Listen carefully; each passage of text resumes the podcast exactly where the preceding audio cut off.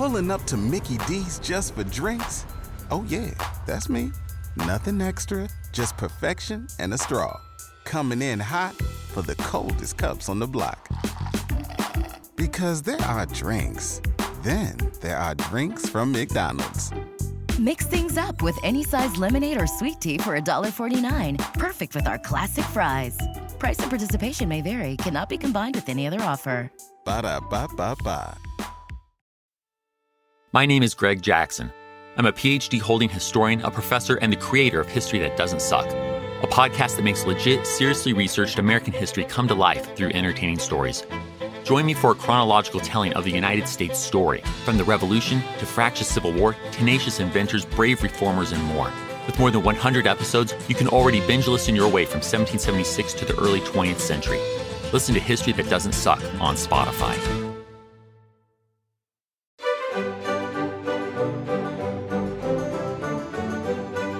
Hello and welcome to History Tea Time. I'm Lindsay Holiday and I'm spilling the tea on history. My last two Christmas YouTube specials explored festive menus and traditions enjoyed by Queen Victoria and her grandson, Kaiser Wilhelm of Germany. This year, I decided to reach further back in time and see what Henry VIII was eating during the Yuletide season. But as often happens, once I get neck deep in research, I discovered there was simply too much fascinating information to stuff into a single episode. So I decided to focus one episode on Henry's fabulous feast and another on the traditions surrounding the 12 days of Christmas in the broader Middle Ages. I'm releasing the 12 Days of Medieval Christmas episode on YouTube and on the podcast this year, but I'm saving the video about Henry VIII's feast for December 2023. However, as a special holiday treat for my podcast listeners, you can tune in next week to hear all about Henry VIII's fabulous feast of mince pies, gingerbread, swan, brawn, and boar's head all washed down with copious quantities of mead. Listen to the end of this holly jolly episode to hear me sing my rewritten, more historically accurate version of the 12 Days of Christmas song. And now, without further ado,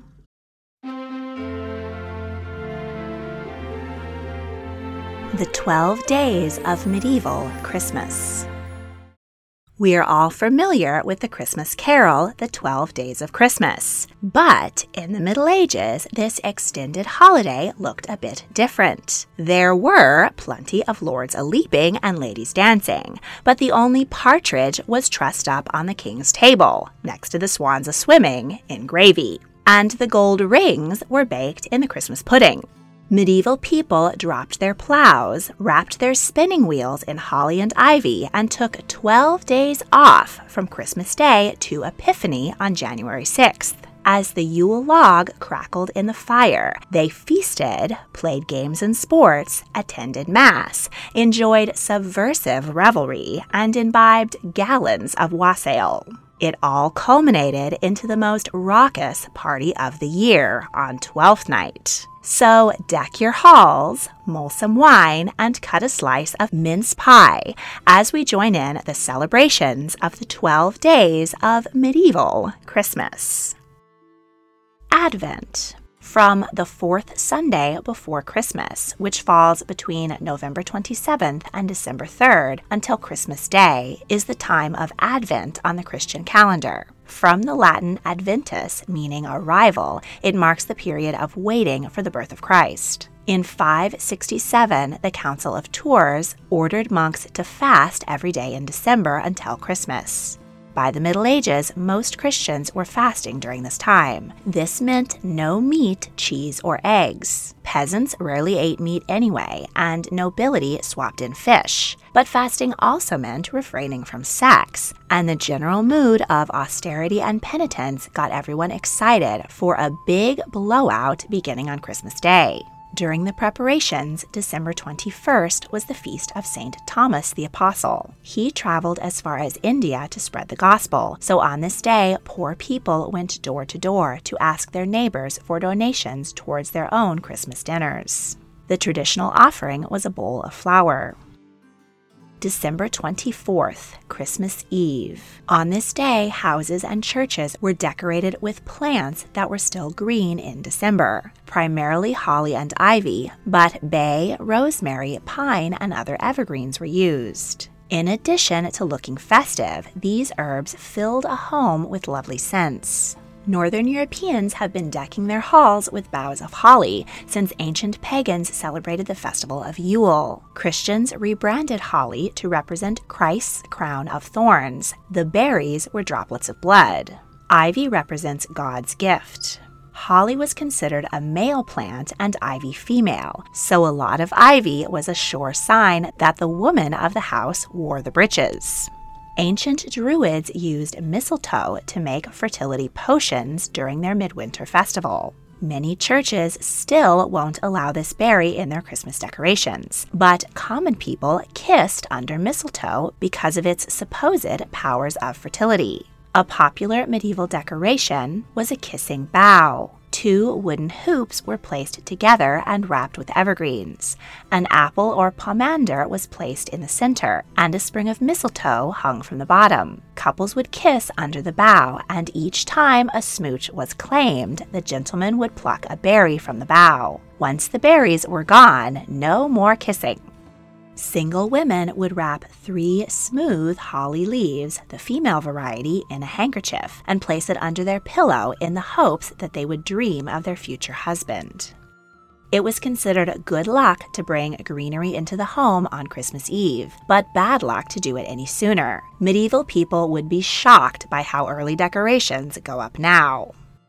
Another Christmas tradition, which dates back to pagan times, is the Yule log. Men would fell a very large tree and drag it into the hall. There it would burn and provide light and warmth for all 12 days of Christmas. Everyone was expected to cease working for the entirety of Christmastide. In an agrarian society, there was less to do in midwinter. Harvests had already been taken in and stored, animals slaughtered, and fields laid fallow for the coming spring. Shorter days meant less light for building, mending, and craft work. Of course, there were a few jobs that wouldn't wait until Epiphany. Breedstock animals still needed to be fed, meals cooked and cleaned up after, and children minded. These chores generally fell to the women in the house, who never got quite as leisurely a holiday as the menfolk. But there were a few jobs the ladies could put off. They decorated their spinning wheels with Christmas greenery so that they would be unable to use them and could put off at least this chore until January 6th. At the end of a long day of preparation, everyone dressed in their finest clothes and journeyed to church for midnight mass. This service heralded the birth of Christ, said to have been born in a manger at midnight. The candlelit service and tolling bells kicked off the 12 days of Christmas. December 25th, Christmas Day, first day of Christmas. After a quick sleep, everyone returned for Mass at dawn, which luckily came a bit later in midwinter. Then the celebrations would kick off with a massive breakfast feast.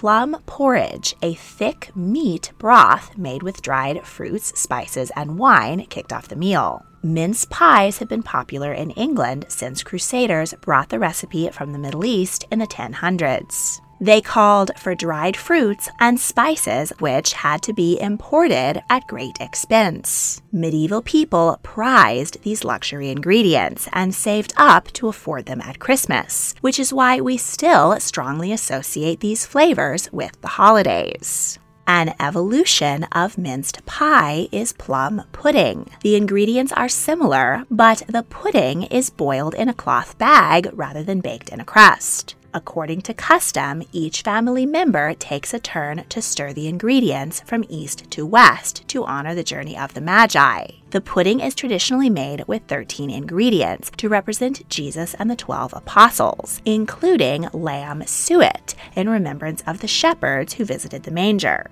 A coin for prosperity, a ring for marriage, and a thimble for luck are mixed in. The pudding is soaked in brandy, decorated with a sprig of holly, and set on fire when it's presented to the table. Plum pudding remains a popular Christmas dessert in the UK today, though it typically comes meat free. In the halls of the wealthy, the centerpiece of the Christmas feast was a wild boar's head, decorated with holly and served with mustard sauce. This tradition dates back to King Henry II in the 1100s. There is even a Christmas carol that was sung as the head was carried into the Great Hall and presented to the excitement of the assemblage.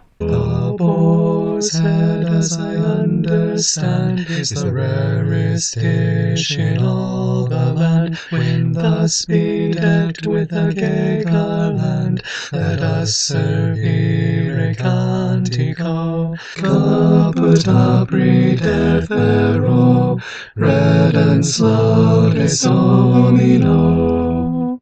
The rich also enjoyed roast venison, swan, peacock, turkey, and game birds, as well as sweets like marzipan and sugar plate made from expensive imported sugar. For common people, meat was a luxury, but at Christmas they would splash out and enjoy the more humble Christmas poultry, the goose. Gingerbread was a quintessential Christmastide sweet across Europe. The zesty biscuits were especially popular, painted and hung in windows as decorations. The Christmas Day feast lasted for hours. As more mead, ale, and wine was consumed, it transformed into a raucous party. In an echo of the Roman festival of Saturnalia, during which masters waited on their slaves for a day, a peasant would be selected as the lord of misrule he had permission to order his master around during the holidays. He would supervise revelry, order games to be played, and generally promote chaos. If things were getting dull, the Lord could order someone to perform a trick, like hopping on one foot or talking backwards. Medieval people found this act of twisting the rigid social order delightfully subversive. Henry VII loved it and had a lord of misrule and an abbot of unreason. Elizabeth I disliked the public disorder the tradition caused and banned the practice.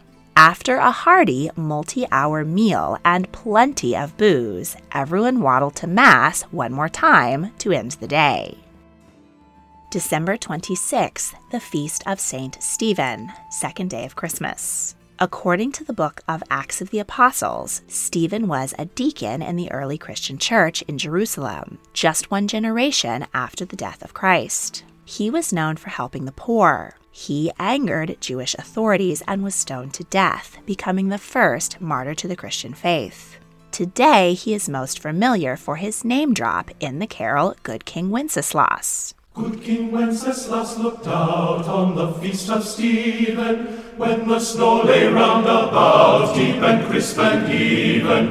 Brightly shone the moon that night, though the frost was cruel, when a poor man came in sight, gathering winter fuel. Wenceslas I was the Duke of Bohemia from 921 to 935. In the song, the king and a servant brave harsh winter weather to deliver alms to the poor on the feast of St. Stephen. In the Middle Ages, this day was for charity. The leftovers from the Christmas feasts of the wealthy, aka dole, were given away. Lords and landowners threw feasts for their tenants, and church alms boxes were opened and money shared out. This is likely why December 26th is referred to as Boxing Day in the UK, though the day is now all about shopping. Wenceslas I came to a bloody end when his younger brother betrayed him and ran him through with a lance. He is the patron saint of the Czech Republic. December 27th, the feast of St. John, third day of Christmas. John the Evangelist is said to have been challenged to drink a cup of poison wine to demonstrate the power of his faith. Thanks to God's aid, the poison was rendered harmless. Thus, medieval Christians celebrated this miracle by drinking a lot of wine. On mainland Europe, wine was local and plentiful. However, in England, only the wealthy could afford to import the good stuff less august persons rang in the third day of Christmas with ale or lamb's wool, a drink made from adding spices and apples to beer. December 28th, Childermas, fourth day of Christmas. Childermas commemorates the massacre of the Holy Innocents. According to the Gospel of Matthew, while the Magi were following the star on their way to visit the newborn Messiah, they stopped at the palace of Herod, the king of Judea, to ask for directions. When the king learned that the prophesied king of the Jews had been born, he was threatened. He ordered his soldiers to go to Bethlehem and slaughter every male child under the age of two. Joseph was warned in a dream to take Mary and Jesus and flee to Egypt, and so the Messiah was saved. But the other infant sons of Bethlehem were not. The haunting Coventry Carol, sung from the perspective of a mother lulling her slain child to sleep, would have been particularly poignant to medieval mothers who often lost children to disease.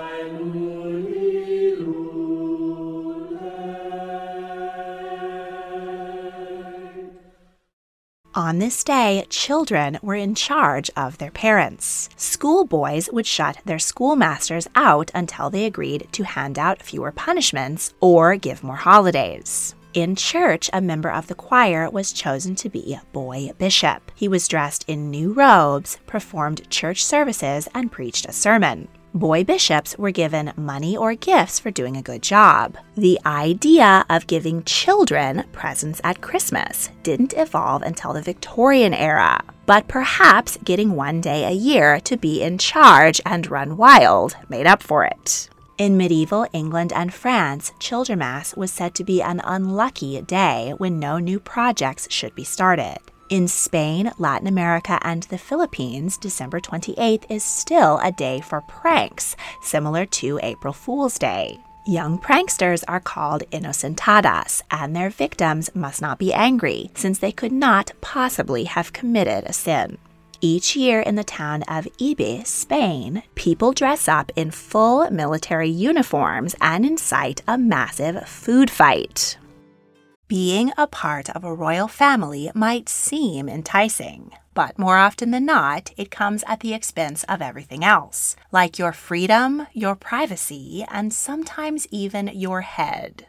Wondery's new podcast, Even the Royals, pulls back the curtain on royal families, past and present, from all over the world, to show you the darker side of what it means to be royalty. From icons like Grace Kelly, Oscar winning actress turned Princess of Monaco, she mastered playing a happy wife and mother, but beneath it all was desperately lonely. Or King Ludwig II of Bavaria. He was only 18 when his father died, leaving him the crown and duty he never wanted. He refused to lead and use the royal treasury to further his extreme love of opera but this choice eventually cost him the crown and his life. Follow Even the Royals on the Wondery app or wherever you get your podcasts. You can binge Even the Royals ad-free right now on Wondery Plus.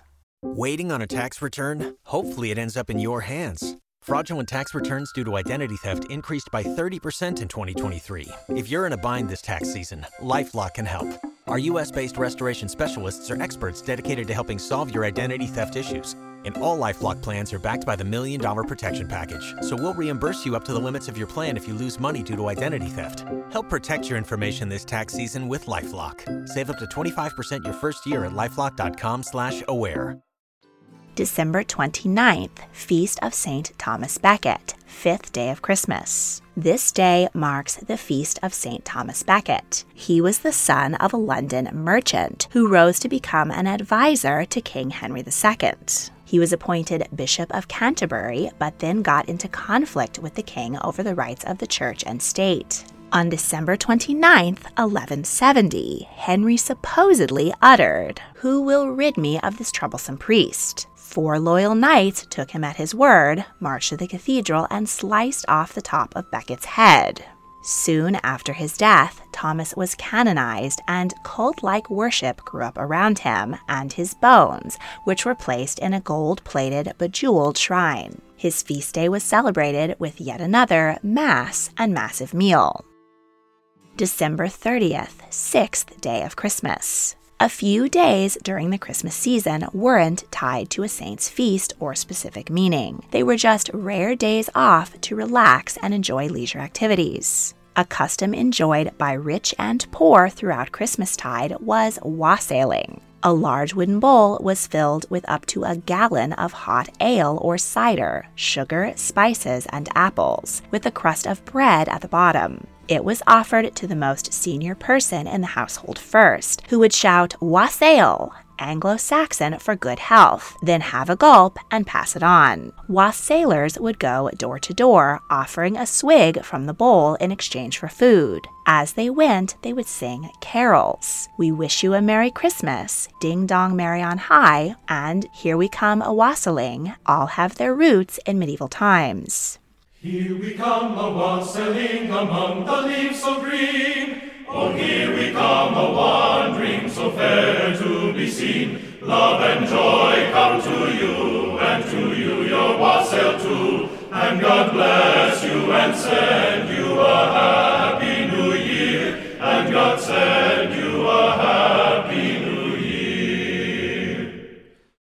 When the wassail bowl was drained, the booze drenched bread at the bottom would be offered to the most senior person. This tradition is likely the origin of giving toasts or speeches at parties. Puritans hated raucous Christmas celebrations and banned the holiday altogether when they took over England in 1649. Those caught wassailing were arrested, and soldiers banged on shop doors to demand they stay open on Christmas. Everyone's depression about missing the 12 day holiday was a big reason why the Puritan regime only lasted a decade. Caroling eventually came back in the Victorian era, but perhaps because we now know how germs spread, wassailing has yet to make a comeback, though it is likely an origin of trick or treating at Halloween.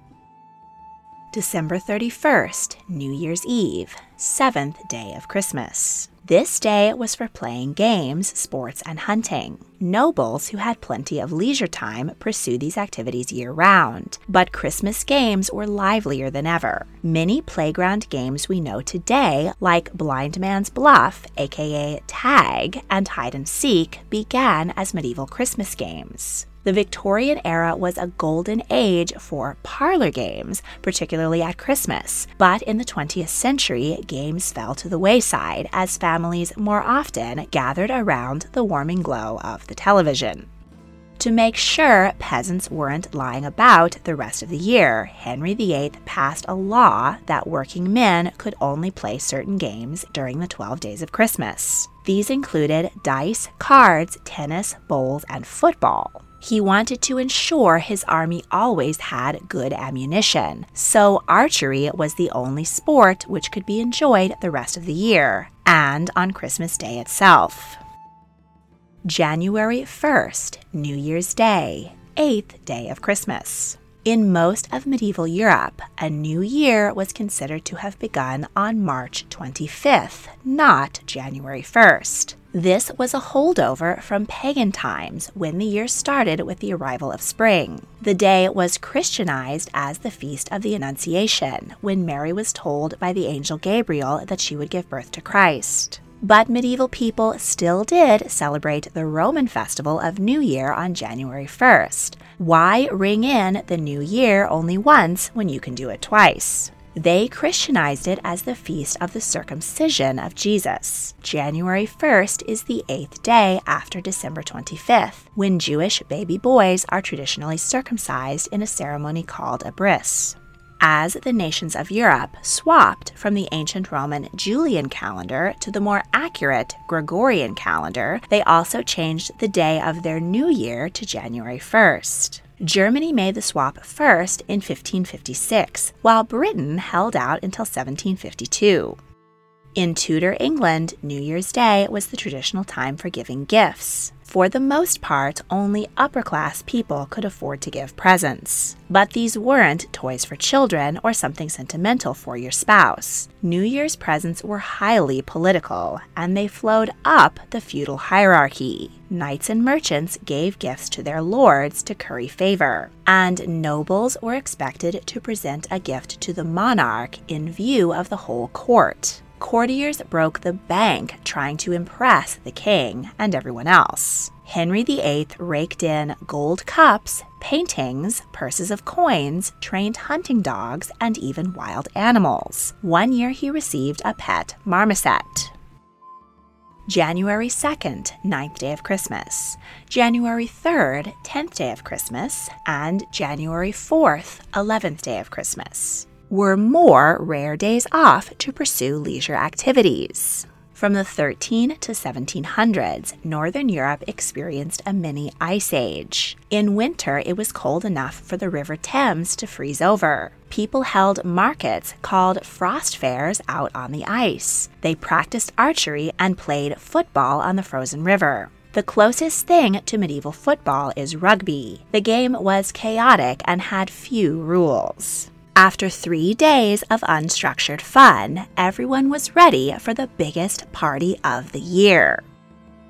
January 5th, 12th night, 12th day of Christmas. Medieval people celebrated the last day of Christmastide with a big blowout bash.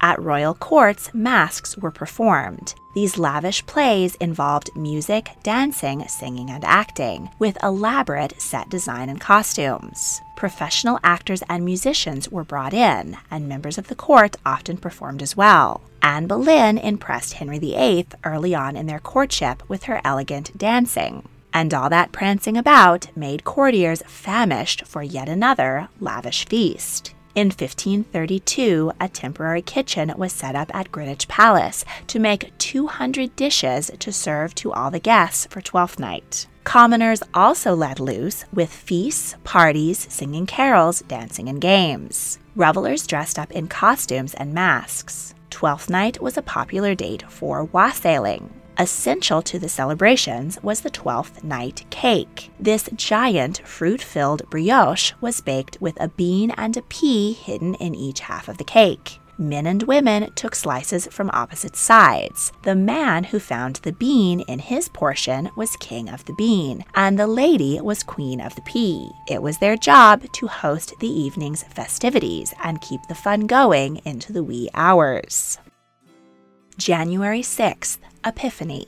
The Feast of Epiphany celebrates the day the three Magi arrived to present gifts to the infant Christ the Council of Tours proclaimed the 12 days from Christmas to Epiphany as a sacred and festive season. This extended holiday may have been established to solve an administrative problem. At the time, the western half of the Roman Empire followed the solar Julian calendar, while the eastern territories used a lunar calendar. This meant that the two halves of the empire were out of sync by about 12 days a year. By making those days holidays, Roman scribes saved themselves a lot of headaches. In the Middle Ages, Mass would be attended and then roast lamb enjoyed. Epiphany tart, a giant jam tart made in the shape of a star, symbolized the celestial body the wise men followed to Bethlehem. What remained of the Yule log would be extinguished and kept in the house for good luck and to cure toothache. It would be reused as kindling to light the next year's Yule log. The boughs of holly and ivy would be left up until Candlemas on February 2nd. But once Epiphany came and went, the fun and festivities of the Christmas season were over. Almost. Plough Monday. In England, the Monday after Epiphany was known as Plough Monday. It was a time for farmers to end their revelries and return to work in preparation for the coming spring. The shared community plow was blessed, and then young men would drag it around the neighborhood. They would ask for money for the parish and threaten to plow up the ground in front of the doors of their neighbors if they didn't cough up. King Edward VI banned Plough Monday, but it is still celebrated in some small towns in England. While getting in the festive spirit and researching this episode, I wondered why the famous carol, The Twelve Days of Christmas, had so little to do with the feasts, saints' days, and raucous parties medieval people really enjoyed. The folk tune doesn't have a known composer, but has been sung by children in England for centuries. There is evidence that it originated in Newcastle. It appears in print in the 1780 songbook Mirth Without Mischief. This version is similar to the one we know today, except the calling birds were colly birds. However, other variations published in the 18th and 19th centuries have numerous deviations. Alternative gifts include bells a ringing, bears a baiting, bulls a roaring, hares a running, ships a sailing, fifers fifing, and some parts of a juniper tree. There is a similar Scottish carol where the king gives his lady gifts for the 13 days of Yule. These presents include stalks of corn, bulls, and an Arabian baboon. In 1979, a conspiracy theory was floated that the gifts were used as a catechism to secretly teach Catholic children their faith while they were being persecuted during the English Reformation. However, there is no historic evidence for this. It is more likely that the 12 gifts were simply a fun rhyme used to help children develop their memories knowing what we do about what each day of the real 12 Days of Christmas represented, I've taken the liberty of rewriting the song to be more historically accurate. On the twelfth day of medieval Christmas, my true love gave to me twelve massive parties, eleven herbs and spices, ten archery arrows, nine saints' bones, eight royal presents, seven swans are roasted, six carol singers, five bowls of wassail, four bishop boys, three minced pies, two alms for the poor, and a boar's head on a bed of holly.